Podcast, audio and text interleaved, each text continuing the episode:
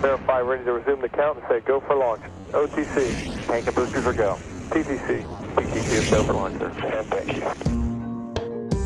Velkommen til Rumsnak, en podcast om rumnationen Danmark og de danske rumaktiviteter inden for både forskning og forretning. Mit navn er Tina Ibsen. Jeg hedder Anders Høgh Nissen. Spænd selen og start nedtællingen. Vi er klar til affyring. one, zero, and liftoff. All right, uh, lift off and the clock has started. Velkommen til Rumsnak, hvor vi denne gang, som traditionen byder, inviterer jer indenfor til en særlig julebonus. Ja, vi har åbenbart lidt svært ved at holde os væk fra mikrofonerne selv, når vi burde holde ferie. Det er i hvert fald ikke første gang, vi kaster os ud i lidt ekstra arbejde. Nej, hvis man har mod på en, øh, en langlytter, kan vi vel kalde det, så øh, kan man for eksempel se tilbage på episode 17 og 18, hvor vi byggede en stor Lego-model af den internationale rumstation. Det tog øh, i alt tre timer. Ja, og den her gang, der fortsætter vi byggeriet, men dog i noget anden genre. Ja, for Anders, du, du sidder der med en stor kasse. Ja, det gør Vil du lige ryste den lidt? Ja, den lyder sådan her.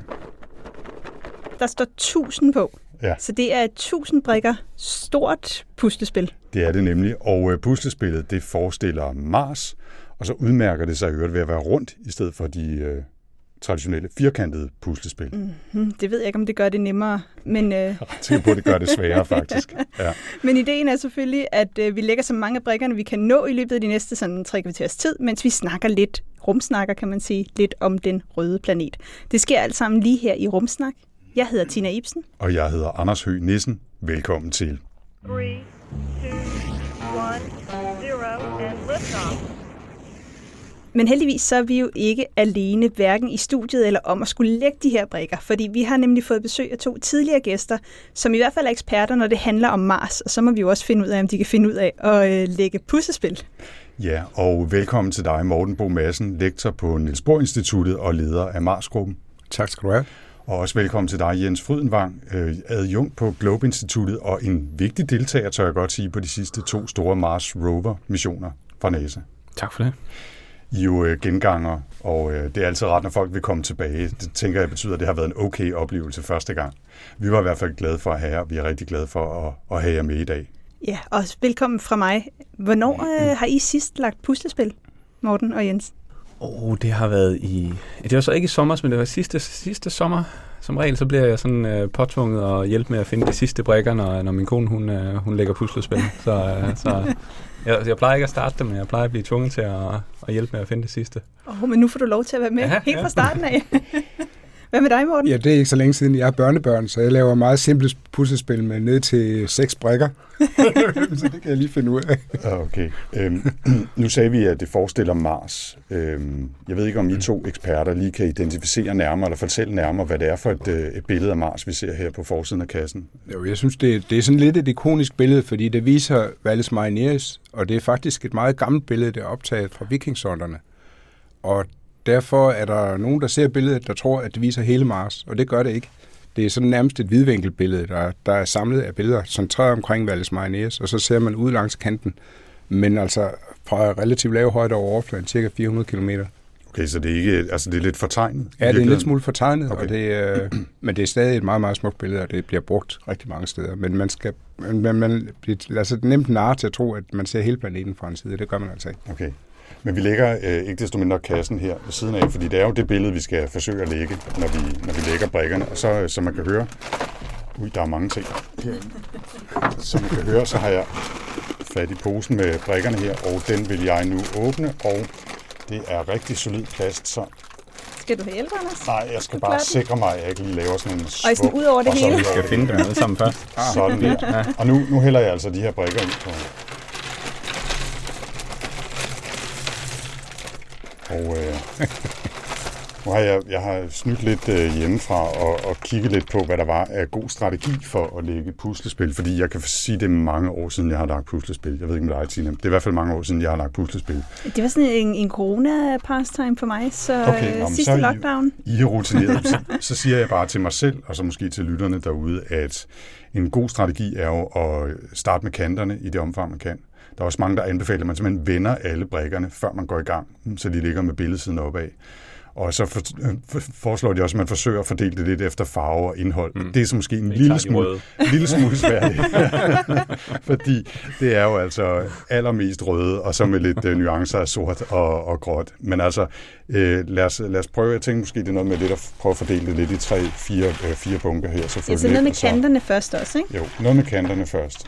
Og, øh, Ja, sådan noget med struktur i, fordi nogle af dem er bare fuldstændig jævnt. Ja. Øh, enten mørke, næsten Måske sorte, kan man, eller jeg ved ikke, om I kan få plads til at, at vippe lidt ud på bordet derovre hos Jo, jer, kan fordi vi så kan vi prøve at skabe lidt, lidt rum herinde. Øh, og så skal vi huske at tjekke, at der ikke er for mange brikker, der ryger Anders, på jeg har lige lagt kanterne til side, og nu kommer du brikker ud over mine kanter. Men vi skal jo Jamen lægge det altså. herinde, ikke? Altså, så du bliver nødt til lige at, at lave lidt plads. Kan der heller ikke. Okay, nå, undskyld. Du kan ikke få lov at opføre dig, som du vil. Nej. Så jeg har ikke fundet nogen kanter endnu overhovedet. Nej, det havde jeg. Okay, Ja, to. godt så. Nå, Men, men til at starte med, mens vi, øh, vi samler her, Morten og Jens. Nu arbejder I jo begge to med Mars. Morten, du har gjort det gennem en, en god sådan, forskningskarriere. Jens, du måske... altså, Vi har jo læst sammen, så Mhm. du vil godt sige, du er ung i starten af din karriere, måske. Lad os bare kalde os det her. ja. Hvad, hvorfor Mars i forhold til alt det andet, man kunne arbejde med? For mit vedkommende er det, er det et resultat af, at det er der, hvor at, øh, vi havde missioner til. Så, så mit, mit speciale fra, som, som, til at komme ind og ind, var indvejen til, til, til Mars forskning, det var, det var kvæg øh, øh, mit arbejde med en bestemt teknologi, som bliver brugt øh, ja, på mange måder den mest øh, hyppigst brugte sted for den teknologi, det er på Mars. Ja, det er det, som ChemCam-instrumentet er på, på Curiosity-roveren, og, og, og, øh, og SuperCam-instrumentet hedder det på, øh, på Perseverance-roveren. Øhm, og, og, så det er simpelthen det er på grund af den teknologi, og den bliver brugt øh, på Mars, og ikke rigtig i, i lige så stor udstrækning andre steder. Øhm, så, så, så det er sådan indvejen dertil. Men det siger jo så også noget om, at, at, at, at Mars er det næste skridt for vores, vores udforskning. Øhm, både i forhold til det der, vi, vi, vi nemmest kan få robotter til at både komme dertil, men også overleve i lang tid. Øhm, europæerne har lidt problemer med det, men, men, men, øh, men, men, men NASA har haft et utroligt stort held med det gennem mange år, og Kina har jo så også nu øh, været en imponerende succes, de har med, med deres øh, robot deroppe nu. Øhm, så så det, er jo, det, er jo, det er jo et resultat af, at, at, at, det er der, det, det sker. Øhm, og så er det klart, at alle, der har, der har med vores teknologier, som, som har en, en klar relevans for den her form for, for udforskning, jamen det er også, det er også øh, øh, der, hvor de vil blive trukket hen. Jeg vil lige øh, kommentere lidt øh, bag kulissen, at hvis man lige kunne høre lidt ballade her, så var det mig, der lige flyttede rundt på noget udstyr, mens Jens fortalte. Morten, vi skal også lige have din historie. Hvordan kom du ind på at, beskæftige dig så meget med Mars, som, som du har gjort gennem din karriere? Jamen, det er sådan en, det er et spil af tilfældigheder, kan man sige. Øhm, fordi jeg studerede magnetiske oxider ved hjælp af møspowerspektroskopi. Og så øh, fik jeg en opponent på min PhD, der hedder Jens Martin Knudsen. Marsmanden, Ja, som han ja. populært herhjemme. Ja, og han, det var på et tidspunkt, hvor han var ved at uh, lave et skift i sin karriere, fordi han havde studeret uh, jernmeteoritter hele sit liv, og havde fundet nogle legeringer af jernmeteoritter, som uh, man ikke havde opdaget tidligere. Mm. Og så havde han i en årrække systematisk studeret jernmeteoritter, og så syntes han, han ville begynde på noget andet. Og så var der der i, øh, i slutningen af 70'erne en idé om, at en, en gruppe af meteoritter, de måske kom fra Mars, og det var stadig lidt kontroversielt på det tidspunkt. Men han læste alt, hvad han kunne om Mars.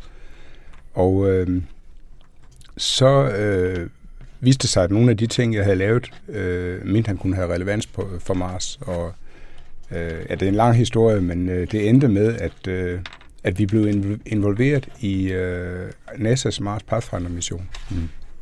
Og det var tilbage i... Det var helt tilbage i, altså den landede den 4. juli 97. Okay.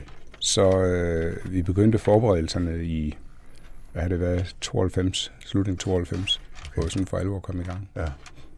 Så du har også været med i nogle år efterhånden, Ja, det har jeg. kan jeg godt sige, altså i al respekt, ikke? Ja. Nå. Og det bliver ved med at være spændende. Det gør det. Ja. Det bliver næsten mere og mere spændende, ikke? fordi hver gang man lærer en lille smule om Mars, så åbner der sig en hel masse nye spørgsmål. Og øh, dengang vi startede der tilbage i 97, der vidste vi slet ikke, hvor dynamisk Mars var, hvor meget der sker for øjeblikket. Vi troede, det alt sammen var historie, og planeten var stort set død på overfladen. Men det er den slet ikke. Nå.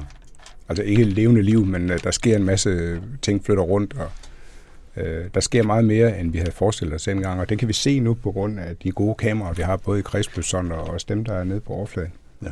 Jeg, jeg var lige inde og kigge på, NASA har et rigtig godt site om, om Mars, altså sådan populær formidling, og hvor de også opdaterer på, hvad der sker med de forskellige missioner.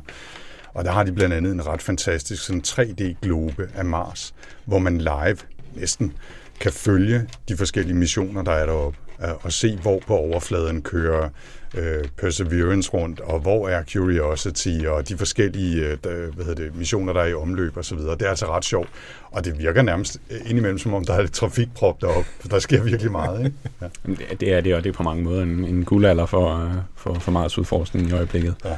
Øhm, at det er vildt, så, så meget aktivitet, der er deroppe nu. Hvad er det, du er med i, Jens? Øh, Jeg er med på Curiosity roveren, Ja. ja. som, som landede i 12, og så Perseverance roveren, øhm, som landede her tidligere i år. Og når vi siger med i, hvad, hvad laver du så på dem? Du fortalte en lille smule om de instrumenter, der havde bragt dig Ja. ind i det, men hvad laver du, øh, når vi siger, at du er med i de ja, to missioner? jamen jeg, jeg er som sagt med på de her to instrumenter, øhm, og, og kvæg min, min ekspertise i den teknologi, som, som ligger bag. Øhm, derudover så, efter at jeg, så at sige, det var min, min vej ind i, uh, i Mars-forskningen, så har jeg så bygget på og, og, og, og komme bidrager i dag øh, meget til, til at beslutte, hvad roveren skal. Ikke bare, hvis skal vi igen til i starten, så var det meget med, hvad, hvad vi skal gøre med, med det instrument, jeg er med i. Nu er jeg også med til på, på et højere niveau og, og beslutte, hvad hele roveren skal, øh, og sørge for at lede øh, diskussionerne, som jeg har hver eneste dag, for, for at beslutte. Så altså, det er sådan en, man arbejder jo, men, og det er der, hvor den adskiller sig fra, fra hvad, hvad kan man sige, normal øh, akademisk forskning, at, at vi har et operationelt aspekt. Mm. Og vi har et operationelt aspekt, hvor vi skal vi, vi har nogle ret klare deadlines for, at vi skal have en plan klar til, til et vist bestemt tidspunkt. Øhm, og, og, og det hele hænger sammen, så at sige. Så det vil sige, vi, vi kan være nogle dage, skal vi starte ekstremt sent, andre dage kan vi starte tidligt, og så, men hele tiden med en, med en klar forståelse af, at vi skal have en plan klar, som kan sendes op til roveren til et bestemt tidspunkt. Ja. Øhm, og, og det kræver et, et øh, en, en anden type arbejde end, end nok det, det mest normale øh, akademiske forskning. Ja. Øhm, og det er meget det, som, som jeg også er, er med i nu, når, når jeg ser her med på, på missionerne.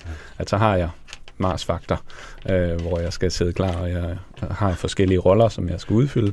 Øh, nogle gange skal jeg, skal jeg være, være den, der, der sidder mere eller mindre for bordenden, og, og er med til at, at, at sørge for, at vi træffer de rigtige beslutninger om, hvad vi skal bruge de ressourcer, vi, øh, vi har til rådighed pågældende dag hvordan vi bruger dem bedst muligt. Andre dage så repræsenterer jeg et instrument, hvor jeg skal sikre, at vi, vi, vi tager målinger, som er bedst mulige for det instrument, øh, og sørger for, at vi får, øh, får den øh, bedst mulige resultater.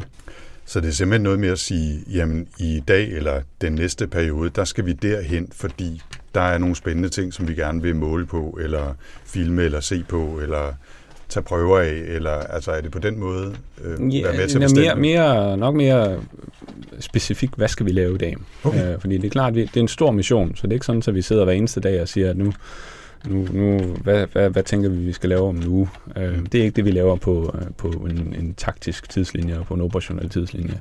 At der har vi en, en klar forståelse af, hvad, hvad er vores overordnede mål for de kommende dage. Øhm, så der er det et spørgsmål om, hvordan opfylder vi bedst, hvordan får vi mest muligt ud af, hvad vi kan her i dag. Okay. Det er klart, at de, de længerevarende øh, planer, jamen der har man nogle antagelser om, hvor meget strøm har vi til rådighed, hvor meget, øh, ja, hvad, hvad tid og så videre har vi. Men når vi så står på selve dagen og har fået de seneste øh, data ned fra, fra roveren, jamen, så ved vi præcis, hvad vi har at gøre med. Nogle gange er vi så nødt til at skære noget, fordi at vi ikke har lige så meget, mange ressourcer til rådighed, som, som vi, vi håbede eller troede. Øh, andre dage, så har vi mulighed for at lave mere. Øh, så det, det er på den operationelle tidsplan, så er det at beslutte her og nu, hvad skal roveren lave. Okay. Du sagde før, øh, når man har Mars-vagt. Ja. Det er altså, det, det rangerer rimelig højt på coolness-skalaen her i rumsnak, at kunne sige, at man har en Mars-vagt. Næsten lige så cool som at lægge et Mars-puslespil, men også kun næsten. Næsten. Ja. Øh, Jeg kan se i øvrigt, for lige at komme med en lille statusrapport her, lad os sige, at vi er cirka øh, et kvarter ind i optagelsen allerede, Og øh, jeg kan godt sige allerede nu, at vi bliver ikke færdige Jeg med det her puslespil. jeg har fundet to. Men Tina har fået sat to brikker kan Ja, sammen. i, i langt bagud, det havde, det havde vi for længe siden herovre. Nå, nå, okay. Altså, jeg vil, jeg vil gerne sige to ting. Altså, for det første er det jo en maraton og ikke et sprint her. Nå. Øh, og for det, andet, for det andet er det ikke en konkurrence, det er, det er et samarbejde, ikke også? Ja. Altså, det, er jo- det er jo heller ikke sådan, tænker jeg, Jens, at I sidder og, og flår i hver jeres joystick for at bestemme, hvilken vej øh, øh, roveren skal køre derop. Og, og sådan er det også her. Altså, vi, vi er fælles om det, ikke? Nej, men, men, men man skal ikke tage fejl af, at, at, at når det er operationelt, så, øh, så når man især når man repræsenterer øh, instrumenterne, altså, så handler det også om at, at, at argumentere for sin sag, og Okay. hvorfor at, at de her observationer er, er vigtige. Mm. Øhm, så så, så der, der er en, øh, vi sidder ikke og flår i, i joysticket, men, men, men man skal netop kunne, øh, kunne argumentere sin sag Ja. for, hvorfor er det her vigtigt. Jeg, jeg er spændt på at høre, om der opstår nogle øh, altså konflikter, eller i hvert fald, lad os sige, øh, dialoger mellem jer to, om hvilken strategi vi skal tage i forhold til lægningen af, af, af specifikke brækker her øh, undervejs. Jeg kan sige i øvrigt bare lige også, for at vi koordinerer, jeg har fundet en hel masse mørke ting her, ja, og, og der er jo ligesom et, en, en skyggekvadrant her, altså nede ja. i venstre hjørne, vil man sige, når man kigger på, på overfladen her. Ikke? Vi, vi er enige om, at nord er oppe af her Ja. på, på Og billedet. på et eller andet tidspunkt skal vi definere, hvor nord er Ja, her. det, det er nemlig det, vi skal, ikke? Fordi jeg kan se, du har også, Morten, øh, du har også nogle mørke brikker derovre, Yep. det har jeg Ja. også nogle kantbrikker her, så, så vi skal nok Ja. tænke i retning af at koordinere Men det kunne være, at, derovre, øh, at vi skulle give de mørke kantbrikker til Jens og Morten, og så kan vi tage de lyse kantbrikker her. Ja, det, det kan er også. Det kan vi også. Vi, kan, I, kan, I, kan I gå med til det byt? Absolut, vi laver en eksport her. Ja. Uh, der, uh, du har mange gode der, øh, Morten. Mhm. Ja, okay. Hold da op. Har du testet dem, om de kan sidde sammen, de her? Nej, eller? jeg har bare sorteret. Alright, det har jeg nemlig også bare, så jeg, jeg har en Ja. fornemmelse af, at, Ja, at Jens, øh, der er de mørke kantbrikker. Oh, Der er nogen, der er måske mere ekvatorielle. Ja, det er du måske bedre til at spotte, end jeg er. Se, nu er det ligesom dengang, vi lagde... øh, Hey! Nu fik jeg også. Så er jeg med. Så er jeg med. jeg var rosin i pølseenden her. Øhm, det er lidt ligesom, da vi byggede øh, Lego, at øh, man fortaber sig fuldstændig i at sidde og og dimse med det her, og så glemmer man, at når vi laver faktisk også lige en optagelse. Måske skulle vi sige noget en gang imellem, bare en gang imellem. så øh, så det, er, det er altså lidt vilkårene. Skal vi snakke om Mars så? Øh, det ville da være oplagt. Ja, Altså, nu hvor, nu hvor vi er her. men men øh, ja. Nej, men så tænker jeg, Jens, du, du sagde lidt, når I har, har Mars-vagter, øh, og Anders, du jokede sådan lidt med joystick, men det er jo ikke sådan, det foregår. Vil du ikke fortælle, altså når man skal, skal lægge en plan for, hvad Curiosity eller Perseverance skal den næste dag på Mars, hvordan foregår det så egentlig? For det første så, nej, der er ikke noget joystick.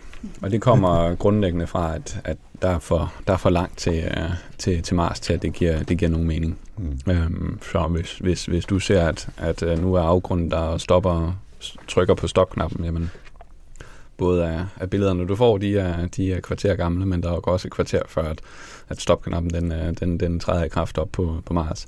Så det duer ikke. Øhm, så vores, alle vores, vores vagter og med mere, det er lagt an på, hvornår vi får hvornår vi har mulighed for at sende data op til roveren, og hvornår vi får data ned fra roveren. Øhm, og kommandoer, der sendes op til roveren, det bliver sendt direkte via, fra, fra jorden og direkte til roveren. Og det går via, øhm, via det, der hedder Deep Space Network, som er NASA's øh, antenner, der er placeret med sådan 120 graders forskel på jorden, så lidt uden for Los Angeles i, øh, i USA og i Spanien og i, øh, på Australien, i Australien. Øhm, og det er sådan, hvornår har vi mulighed for, at det passer med antennen, at det er jorden står op på Mars, så at sige, sådan, så der er direkte kommunikation fra, eller en direkte vej fra jorden op til roveren, at det er der, der afgør, hvornår vi kan sende kommandoer op til, til roveren. Så når vi skal fastlægge en deadline for, hvornår vi skal have en plan klar, jamen så, så er det det, der fastsætter den. Simpelthen, hvornår er der en direkte synsvinkel fra en af antennerne på jorden og op til, til roveren. Øhm, I forhold til, hvornår vi så kan sætte øh, planlægning i gang, jamen det kræver så, at vi, vi har fået det seneste data ned fra, øh, fra roveren. Så Mm. hvis vi forestiller os, at ved den, ved den foregående dag, der har vi øh, kørt til et nyt sted, men så for at vi kan lave noget den næste dag, øh, der er vi jo nødt til at have billeder nede, sådan, så vi kan se, hvad er det, der, hvad er, det, der er sket, øh, og hvor, hvor gik, gik øh, vores, vores kørsel, gik den godt, øh, hvor endte vi henne, Øhm, så der er vi nødt til at vente på, at vi får de billeder ned, som roveren altid tager som noget af det, noget af det, det sidste efter en, en kørsel. Øhm, og de data, de kommer ned via, at roveren sender det op til nogle af de mange satellitter, vi har omkring øh, Mars. Øhm, og de satellitter skal så have sendt øh, data ned til ned via, via igen Deep Space Network. Ja. Så, så det er sådan en, en, der er en række, fordi vi har så dejligt mange satellitter omkring øh, Mars, så der er virkelig ved at være god båndbredde, øh, relativt set. Ikke noget, vi, vi vil være glade for øh, herhjemme, men, men Det er ikke et Men- fibernet, men, nej, der, det er men det der er trods alt hul igennem. Ja. ja. og meget mere, end der har været. Ja. Det er virkelig noget af det, der har ændret sig over de sidste fem år.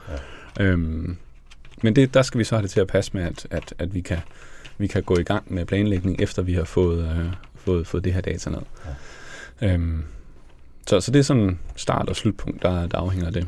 Øhm, og når vi så har det, jamen så går planlægningen i gang, øhm, afhængig af hvor tæt der så er mellem de her to, hvornår vi får data, og hvornår vi skal have, have hvad hedder det, planen klar til, jamen så øhm, er vi nødt til at starte på forskellige tider af døgnet. Øhm, og der har vi så en, en række parametre, vi skal opfylde. Vi har nogle sådan strategiske ønsker. Vi vil gerne på sigt køre derhen, eller det er det her, der er det overordnede mål for, for det, vi undersøger i øjeblikket. Øhm, og der skal vi så, vi har en, ofte så har vi en, en, en skeletplan, som, som er blevet overleveret, som vi sådan cirka har, det her, det er hvad der er ting, der de i dag skulle bruges til. Mm. Øhm, og den skal vi så have både verificeret, men også set, um, hænger det sammen? Kan, kan, kan vi overhovedet lave de observationer, som der er et ønske om? Eller kan vi lave mere, eller kan vi lave mindre? Ja. Øhm, så det gør vi, og det gør vi ved at kigge på, hvad tid har vi til rådighed, hvornår skal vi vi skal også gøre sådan, så den næste plan kan, kan, kan komme i gang dagen efter. Øhm, hvor meget strøm har roveren? Har den, har den brugt mere eller mindre, end hvad der blev planlagt med? Heldigvis overmodellere den lidt, sådan så, eller vi modellerer konservativt, sådan så vi som regel får en, en, en gave, som vi, vi sjældent bliver overrasket negativt, men vi meget gerne bliver overrasket positivt. Øhm, og det er så det, vi bruger til at, at, at vurdere, om, hvad vi kan. Ja. Og så er det netop en, den her diskussion øhm, mellem instrumenterne, mellem de forskere, som, som, som der er med øhm, på at sige, men hvad, hvad giver bedst mening? Hvor får vi mest værdi for, for pengene? Øhm, øhm, hvad kan vi med instrumenterne? Er der nogle, nogle ingeniørmæssige begrænsninger, som ikke har været, været tænkt over tidligere i den her skeletplan, vi har arbejdet med? Og det er det, som vi sidder og skal, skal få til at, at falde i hak i løbet af de her timer, som, som vi, vi har til at, at færdiggøre det. Og så er der sådan en ting, som når man tager billeder, at det er vigtigt at sikre, at, øh, at belysningen er, som man gerne vil have den, sådan så man ikke øh, tager øh, billeder af interessante objekter, der er fuldstændig i skygge. Så der, i den plan, Jens taler om, der er det med at få fordelt øh, billedoptagelserne, lidt afhængig af, hvilken retning man tager dem i, sådan, så man får velbelyst overflade af de ting, man er interesseret i at kigge på.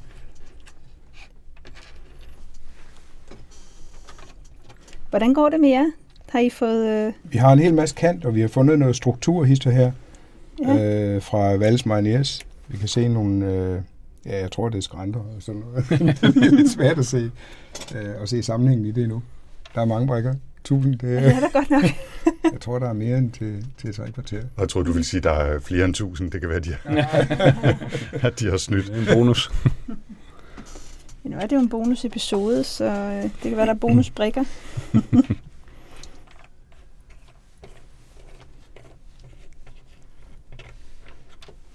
Jeg synes, jeg sådan får samlet to og tre, men kan ikke rigtig sådan komme videre Nej. efter det. Der er en hel masse her. Også øh, en kant ting. Mm. Ja, selv mange af de her, øh, næsten dem jeg troede bare var pænt lyserøde over det hele, der er faktisk også små struktur i dem. Og du fandt nogle her, Anders, med, med noget, også noget fin struktur på, Ja. noget langs ekvator. Jeg tror, det er ude ved, i nærheden af vulkanerne, ude ved Tarsis. Ja, dem her. Ja. ja. Øj, ja. Men hvor, hvor god opløsning? Altså nu er det her fra Viking, øh, eller Vikingrumsonderne, det var i 70'erne, de blev sendt op. Hvor god opløsning? Kunne man tage billeder? Jeg Øh, mener, fra at dengang? dengang var den bedste opløsning nede på overfladen cirka 40 meter per pixel. Er det ikke rigtigt? Det lyder rigtigt. De, her billeder, øh, som er base for det her puslespil, de er sandsynligvis taget med 40 meter per pixel. Så det er store ting, vi kigger på. Ja, men alligevel, altså 40 meter per pixel, det er jo ikke sådan fuldstændig i skoven. Nej, altså, Altså- altså, det er også derfor, det her så ikoniske billeder, at, at vikingsonderne er, og regnes også i dag stadigvæk for, for en af de mest succesfulde missioner, der har været. Også en af de suverænt dyreste. Øhm, at selv ikke James Webb Telescope hører helt op på, ja, hvad, hvad de brugte i sådan en inflationskorrigeret tal, at, at det var ekstremt dyre missioner. Ja. Men også fuldstændig øh, vildt, at de, de formåede at, at gøre det, de gjorde i, i, i slut 70'erne. Ja. Øhm, Og en af årsagerne til, at de var så dyre, var at der var to, øh, det, det var en dobbelte missioner, kan man sige. Hver både med en krigsbesond og en lander. Og de lander, der skulle ned på overfladen, de var ster- steriliseret, de var autoklaveret fuldstændig. Og autoklavere sådan en lander, der vejer næsten et ton, det er ikke nogen simple ting. Heller ikke at bygge den, så den kan tåle det. Nej, for pokker.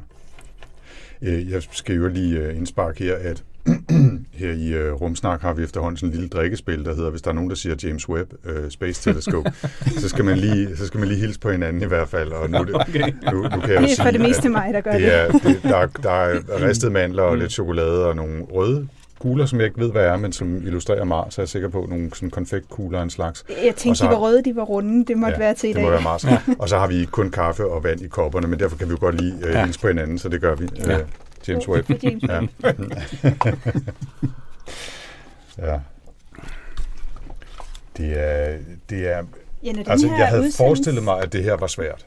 Men det her, det er altså mindst, øh, hvad hedder sådan noget, an order of magnitude mere svært, end jeg havde regnet med. Det overgår dine vildeste fantasier. Ja, det vil jeg sige. Altså, det, er, det kommer nok til at tage 450 minutter i stedet for 45 og lægge det her færdigt med det tempo, vi, øh, vi kører i lige nu. Ja, det var flot. ikke? Det tror jeg. Det er... Morten, hvad, hvad laver du, øh, når det handler om Mars sådan aktuelt? Altså, Lige hvad, for øjeblikket er jeg, øh, arbejder jeg mest ved at på lægge et Moxie-holdet. puslespil, kan jeg Ja, se. med at et puslespil, mm, ja. men Men ellers er jeg på Moxie-holdet. Og det betyder? ja, Moxie er, det står, det er en forkortelse, der betyder Mars Oxygen In Situ Resource Utilization Experiment. gesundheit. Gesundheit. Ja. Ideen med det er at øh, vise, at det er muligt at producere ilt på Mars. Det har virket øh, over al forventning. Altså, at, at Mars, øh, at der kan opstå ilt på Mars Nej. af sig selv, eller at I med materialer på Mars kan producere ilt? Vi producerer ilt ved at øh, komprimere en del af atmosfæren. Vi suger simpelthen Mars atmosfære, som er koldioxid, ind i vores øh, in, øh, eksperiment. Mhm. Og det gør vi ved hjælp af en kompressor, der komprimerer det til næsten en halv atmosfæres tryk. Og så kommer det ind igennem en, noget, der ligner en øh, brændselscelle. Den virker bare omvendt. Okay. Sådan som man tilfører elektrisk energi, og så øh, tilfører man CO2 fra vores kompressor, og det bliver så spaltet til ilt og kulmonoxid. Og, og kan jeg jo spørge sådan lidt, lidt ledende, hvorfor er det vigtigt? Jamen det er det, fordi det er et led i, øh, i de bestræbelser, der er for at få mennesker til ud til Mars på et tidspunkt. Mm. Og øh, der, er to, der er to ting i det. For det første, NASA vil have folk hjem igen. Det er ikke nok bare at sende dem ud og lade dem leve der. Aha. Man vil have dem hjem igen. Og for at få dem hjem igen, så er et af det første trin i at få folk hjem igen, det er at sende dem fra Mars-overfladen ud til kredsløb omkring Mars, hvor de så skal møde et moderskib af en slags og komme hjem igen. Ja. Og øh, det at, øh, at fyre fire astronauter af ned fra overfladen og op til kredsløb, det øh, koster cirka 30 ton oxygen. ja. Og det er ikke noget, man lige har med i en pose. Det ville kræve, hvis man skulle lande det på Mars, så ville det kræve et, et sted mellem 3 og 4 øh, raketter af størrelse som en Saturn 5-raket. Okay. okay. Øh, så der er meget at vinde ved at, i stedet for at producere det på Mars, ved simpelthen at tage Mars atmosfære ind og spalte den, og så Mm. lave den oxygen. Mm. Fordi Mars kun har CO2 i atmosfæren, så kan man ikke brænde ting af der øh, umiddelbart. Så man er nødt til selv at have den oxygen, man skal, man skal brænde ting af med. Ja. Ja. Og det vi forestiller os øh, skal være brændstoffet i den raket, det, det er metan. Okay. Og det tager man så med. Men det, altså, så det, det, I laver lige nu, det er altså eksperimenter, der viser, at det kan lade sig gøre. Ja, Og så skulle man så på en mission have noget udstyr med, der kunne producere det i de her, øh, jeg har næsten lyst til at sige, industrielle kvantiteter, som gør, at man vil kunne det. Ja, det er lige Ja. ja. præcis et af, et af målene med det her eksperiment, det er at finde ud af, hvordan, skal det, hvordan opskalerer man det bedst, mest effektivt til at producere, i stedet for, øh, vi producerer typisk cirka 6 gram i timen.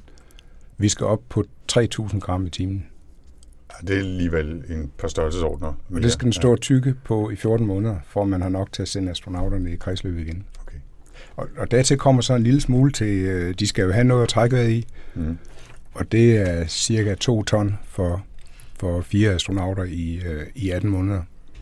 Og så må man regne med, at der hvor de lever i øh, en habitat af en eller anden slags, der vil være en jordlignende atmosfære med cirka 20% ind, ilt derinde, hvor de øh, trækker vejret.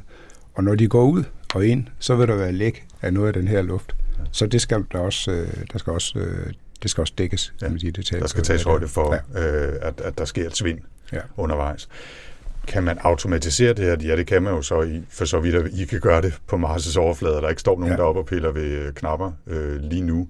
Men det vil sige, at man kunne i princippet godt sende udstyret op længe i forvejen, som så kunne stå og producere ilt, så øh, det var klar til habitatet, når man så kom og skulle bruge Ja, man ville aldrig sende folk derud, før man havde en returraket klar. Altså al den infrastruktur, der skal til, for at man kan sende folk hjem igen, den skal være sikker på overfladen, den skal være testet, så man okay. er sikker på, at den er i orden, og den skal, der skal helst være noget redundans, sådan så hvis et system svigter, så har man det andet.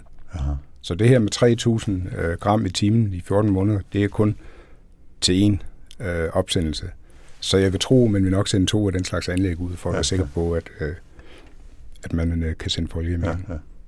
Spændende og vigtigt. Altså, og sådan en detalje, man ikke nødvendigvis lige tænker over på forhånd. Altså, jo, man kan måske godt tænke, at folk skal hjem igen, men hvordan sørger man lige for at have det udstyr og de ressourcer, der skal til at bringe folk hjem deroppe? For man kan jo ikke bare nødvendigvis tage det med, når man tager afsted. Og- det er derfor at selv sådan noget som den måde, som, som Perseverance roveren landede på, hvor de, de havde deres, de brugte det til at, at navigere udenom om forhindringer. Mm. Jamen, den er i sig selv også en forberedelse til at, at, at skulle have tænkt op, fordi det er klart, at du kan godt sende, sende hvad hedder det, sende, sende anlæg op på forhånd og have den til at stå og producere, producere ilt. Men hvis din, hvis, din, hvis din bemandede mission så lander 30 km væk fra den, jamen, så, er det, så er det lige vidt. Så, Mm. så kan vi ikke gøre så meget. Så derfor er det netop nødvendigt, at vi, vi formår at lande meget præcist op. Øhm, så selvfølgelig skal der være afstand mellem dem, men, men det er nødt til at være inden for en, for en rimelig øh, afstand af hinanden. Øh, ellers så, så, så, så, så, så, er vi ikke, så er vi lige vidt. At det er Mm. fint nok, der står en, en tank med ild et sted, men hvis det er for langt væk fra, øh, fra, fra de bemandede øh, øh, mission, jamen, så, så, så er det hip som hap. Ja, ja.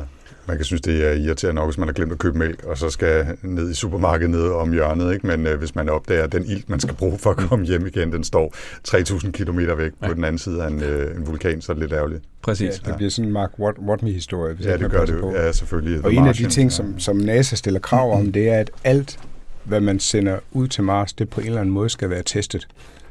Øh, og hvis man skal sende folk derud, er kravene endnu større. Og det vil sige, øh, sådan en maskine som Moxie, den kunne man i princippet teste på jorden.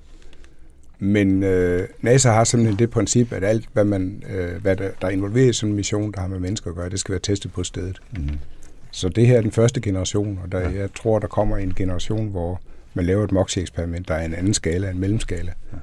Øh, som man også tester på Mars. Ja. Og den behøver ikke at sidde på en roe. Det vil nok være noget, man sætter ned et eller andet sted på en fast lander, som bare står og tykker og producerer. Ja, det er klart, det vil give mere mening frem for at skulle køre den omkring. Så bare sætte den, og så lad den køre, og så kan man ja. Vende tilbage og teste. Øh, eller selvfølgelig få signaler løbende om, at det, om at det kører. Ikke? Men, Ja. Grunden til, at MOXIE er med nu, det er simpelthen, at øh, det er et spørgsmål om tidshorisonten, at hvis man skal have folk derude i 40'erne, så er det nu, man skal i gang.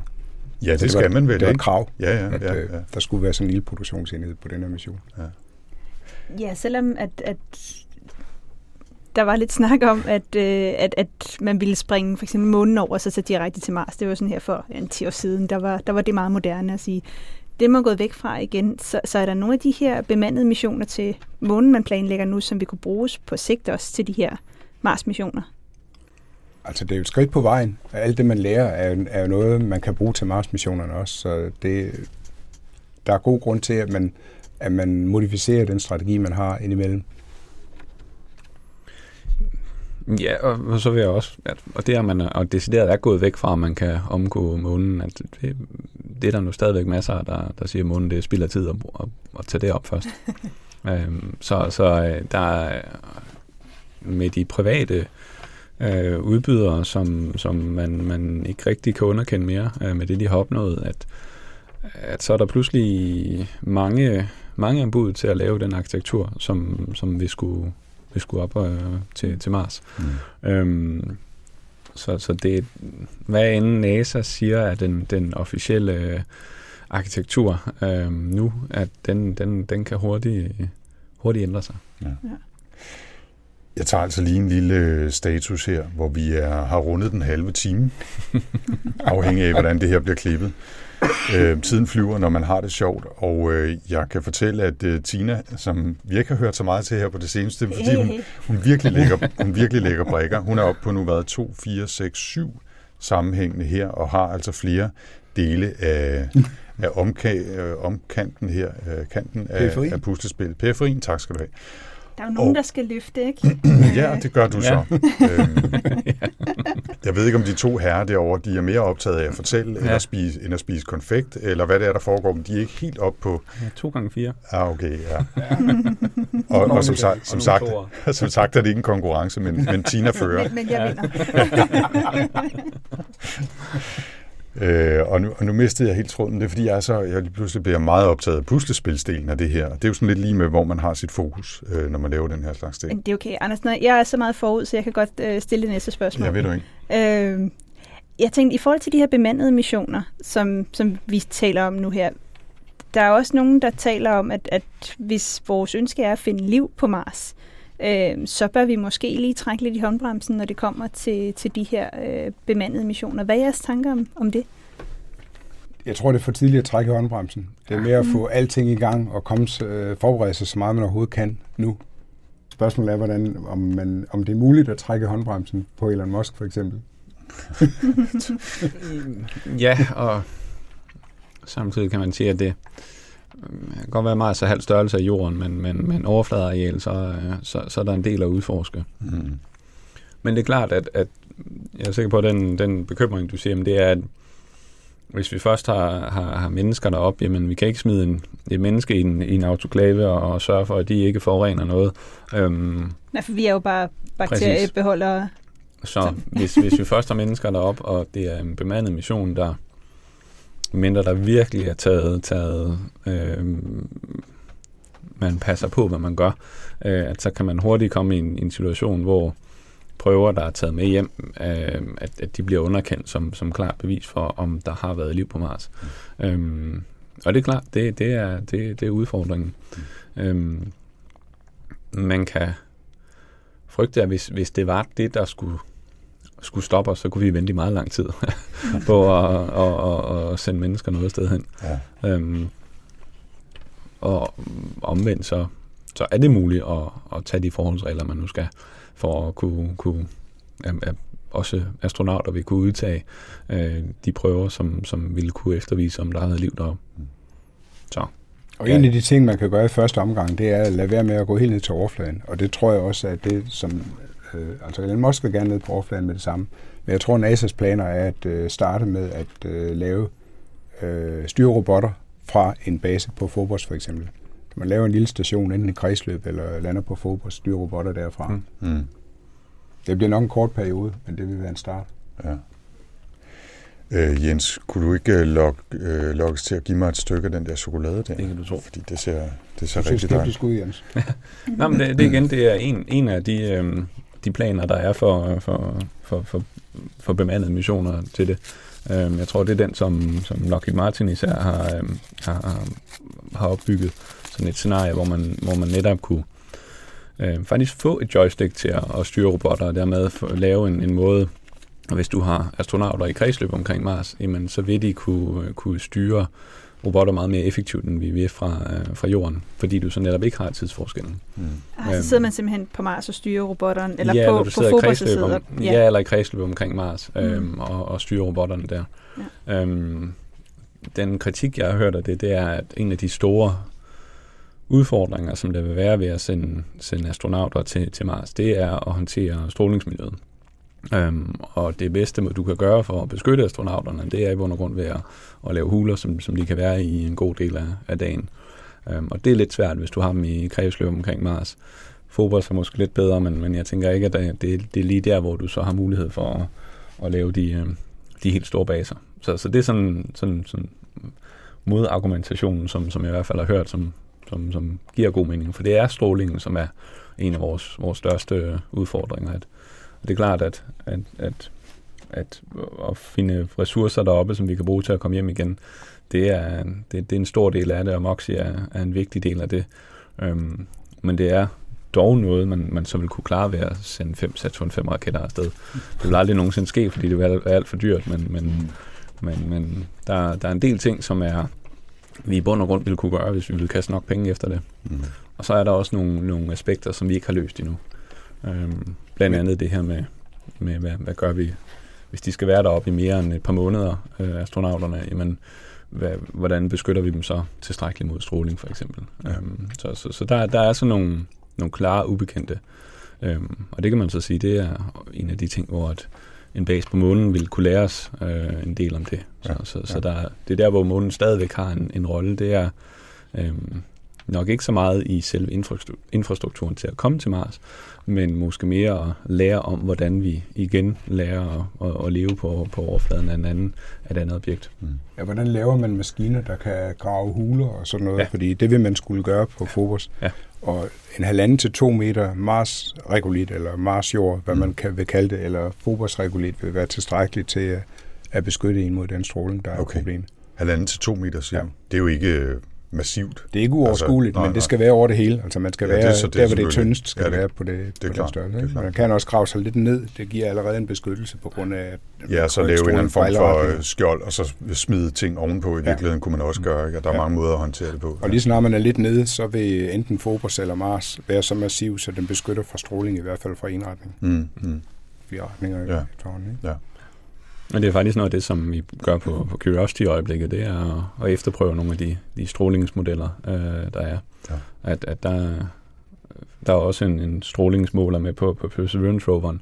Øh, men fordelen i, i Gale-gradet er, at vi har lidt mere topografi. Det er, det er generelt øh, lidt mere bjerglandskaber, øh, og vi kører rundt i. Øh, det, det giver nogle, nogle flottere billeder, øh, og det giver også mulighed for at øh, og teste, hvordan strålingen varierer, når vi er helt op tæt ved en, ved en lodret klippevæg, øh, i forhold til, når vi kører lidt længere væk. Ja.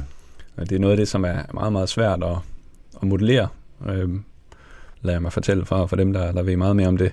Øh, så det er derfor, at der er de her målinger, som, som vi kan foretage. De, de er ekstremt værdifulde, netop for at, at, at også vurdere, hvad, hvad kan vi gøre med fremtidige astronauter. Ja, det her med en halvanden til to meter, det er baseret på ikke rigtig kosmisk stråling, men, men øh, de bedste simuleringer, vi har af det. Så der er hver måling, man laver på Mars, som, som øh, giver noget in situ øh, resultater, er værdifuldt på den måde. Det er klart. Jeg nævner lige øh, parentetisk, at øh, der er jo en hel masse ting omkring både øh, Mars øh, fakta og Mars missioner gennem historien, som vi overhovedet ikke har tid til at, at gå igennem nu. Vi ville måske have tid til det, hvis vi rent faktisk lagde hele puslespillet, tror jeg. Så kunne vi godt komme igennem en stor del af det, men øh, jeg vil bare sige til, til dem, der lytter med derude, at øh, vi altså linker i Ru- Rumsnaks øh, shownoter til i hvert fald to øh, rigtig gode sites med masser af Mars-fakta og historier om missionerne. Det ene er lavet af DTU Space, Øh, som hedder Viden om rummet. Der er også en helt øh, lille underside om Mars. Og så linker vi også til NASA's Mars-site, hvor der er masser af fantastiske billeder, som du lige nævnte, øh, Jens, øh, deroppe fra, os, både fra nye og gamle missioner.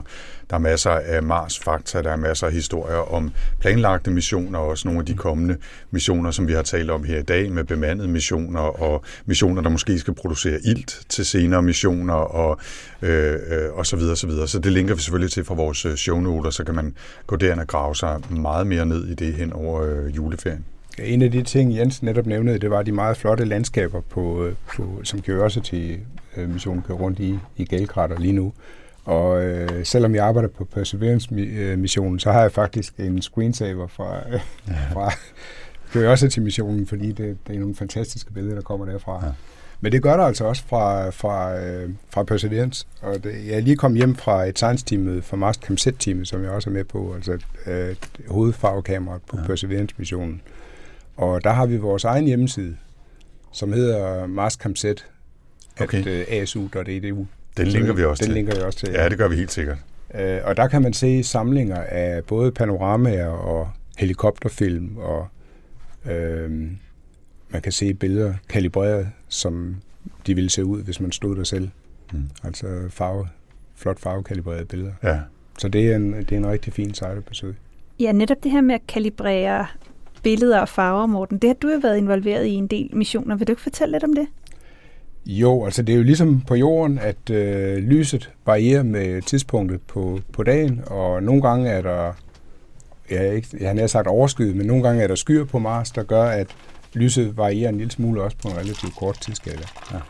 Så det man gør, når man optager øh, billeder på Mars, det er, at man øh, nogen så tæt i tid som muligt også optager et billede af det, vi kalder et radiomet, radiometrisk kalibreringstarget, hvor man har nogle farvereferencer, som man sammenligner med. Øh, og de farvereferencer, de er omhyggeligt udmålt i laboratoriet på jorden, så vi ved præcis, hvordan de ser ud. Ja. Og de er bygget på Niels Bohr Instituttet. Altså vi, øh, det er os, der har leveret dem. Fantastisk. Og vi havde faktisk en, øh, en flight spare af sådan et øh, instrument med til øh, vores kamerachef, Jim Bell. Så nu står der, de har sådan et, øh, et institut for planetary exploration, øh, hvor han er ansat. Øh, han er professor der og leder kamerateamet derfra. Og der har de dels en meteoritsamling, og så har de et stort kontrolcenter, hvor de tager deres del af, af operations, og det er hovedsageligt downlink, de tager sig af der, øh, hvor uplink det foregår fra San Diego i Mellin Space Science Center. Men der har de så en lille udstilling, blandt andet af de kameraer, de har sendt afsted. Så der er nogle øh, meget flotte 3D-modeller. Øh, og der kommer en, en Engineering Qualification Model på et tidspunkt, som er udstillet i hjørnet af det her. Og nu har vi fået vores øh, Flight Spare kalibreringstarget udstillet der også. Sådan. Øh, og det var, det var de meget glade for at modtage. Det er da også, øh, ja, det er en flot gave, kan man sige. Øh, Ja, ja, det- flot ting at, få til udstillingen, men det er da også helt- flot at blive udstillet der. Vi ved ikke, ja, det, vi er glade for at se det, men vi ved ikke helt formelt, hvordan vi ordner det. Altså indtil videre er det lånt ud midlertidigt Det er fint. til 2200. Ja, ja, okay. okay. Ja, og hvis der sidder nogen der og gerne vil have tilbage, øh, så, så må de sikkert også gerne det, ikke? Øh, Jeg siger lige her, at øh, Tina hun øh, rykker igen mm. herover. Det, vi begynder, jeg ved ikke hvor meget, hvor mange grader af det her er. Kan I sådan på øjemål vurdere, hvor mange grader øh, de her to stykker er? Er det sådan noget 15, 15-ish Ja. grader af omkredsen, vi har her? Plus et, øh, et stykke mere, så er vi vel oppe på 30 eller sådan noget den stil, ikke? Ja, de, hvis det de passer sammen. simpelthen ikke sammen, de der. Nej, Der er det ikke en diskontinuitet, det er også det er der ikke. Det ser bare sådan ud Ja, herfra. den er god, den er god nok. Jeg, jeg, tror også, jeg tror også, jeg køber den der. Ja. Men vi mangler øh, det der stykke. Jamen, jeg, mang- jeg mangler nogle lysebrikker, og det er ikke Ja, ja, nogen af okay. de her, jeg sidder med her. Okay. Så lysekantbrikker. hvis I Lyse har nogle af kantbrikker dem, skal vi lige øh, op os lidt og, f- og Og. Jens er kommet rigtig langt med den Ja, ja, det næsten sorte. Ja. Det er meget godt sådan sort i sort. Ja, Øh, vi, vi blev enige om, at det er det, er det sydvestlige hjørne derovre i, i forhold til billedet der fra, ja. fra forsiden. Ikke? Og vi er, ja, hvad er det her? Det må så være i virkeligheden det nordøstlige. Er det i virkeligheden modsat? Det er lidt svært at se. Jeg kan faktisk ikke helt se, Nej, jeg er heller ikke helt om det der er. faktisk hører til mere derovre. Det kan godt være. Det finder vi ud af. Det er ikke sådan, at det der, jeg passer, jeg passer, det tror jeg nemlig også, at det der passer der. Nej, det gør det ikke, men det hører til det der. hører til derovre, ja. Ja, det tror jeg også. Hmm. Hmm. Ja, Ja, det, noget, det, det er noget klassisk klart og et eller andet puslespilslyd, det er... Hmm. Hmm. Det, nå, det kunne man ikke. Og man bliver ved med sådan at, at rode rundt. Jeg kan sige, for det, er måske meget sent at begynde at forklare, hvordan det ser ud det her, ikke? men altså, vi har en rund plade liggende, fordi puslespillet er rundt. Så vi har smidt alle brækkerne der, og så har vi vendt øh, dem om, så de vender billedsiden opad, og, øh, og sorteret i dem og fundet øh, kanterne. Og, og jeg kan mærke, at jeg hele tiden sådan sidder og roder lidt i den store bunke på midten, fordi jeg tænker, at der må der være nogle flere, fordi vi har en masse huller.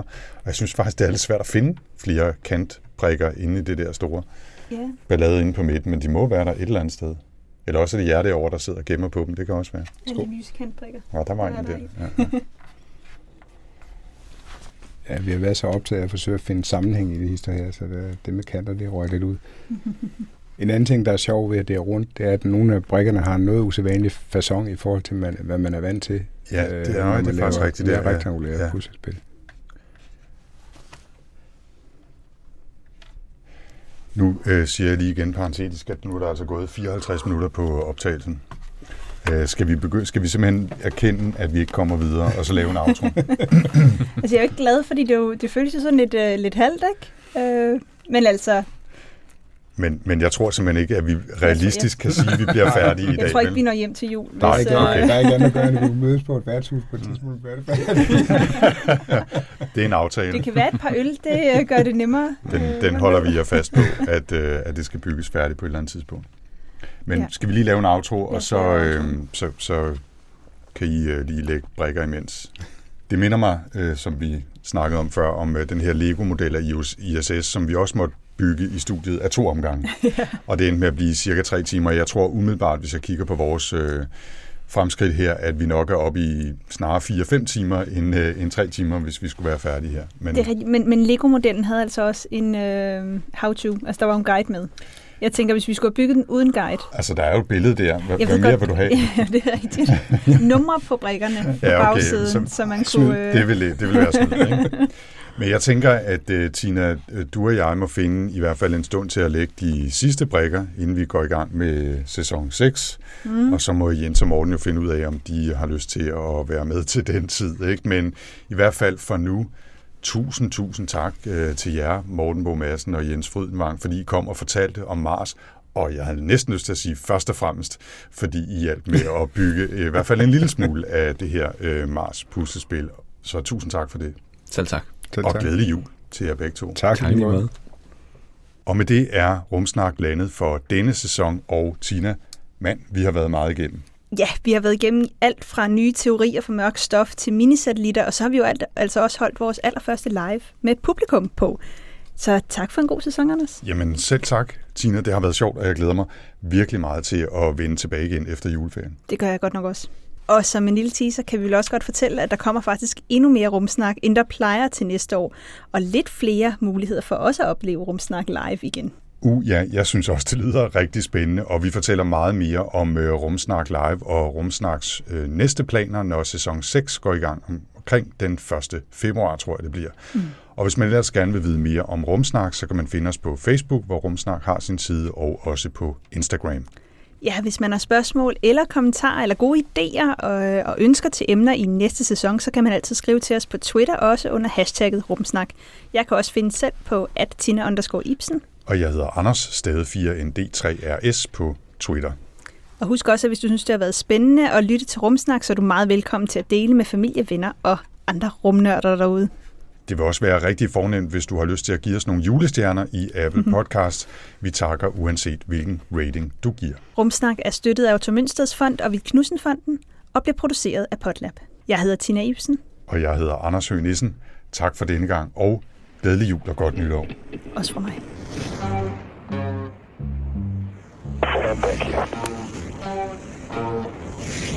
Og så skal vi altså have lagt det her skide puslespil. I gang. Ja. Så I to. Nu er, nu er det ikke øh, snak mere. Nu er det bare hardcore arbejde.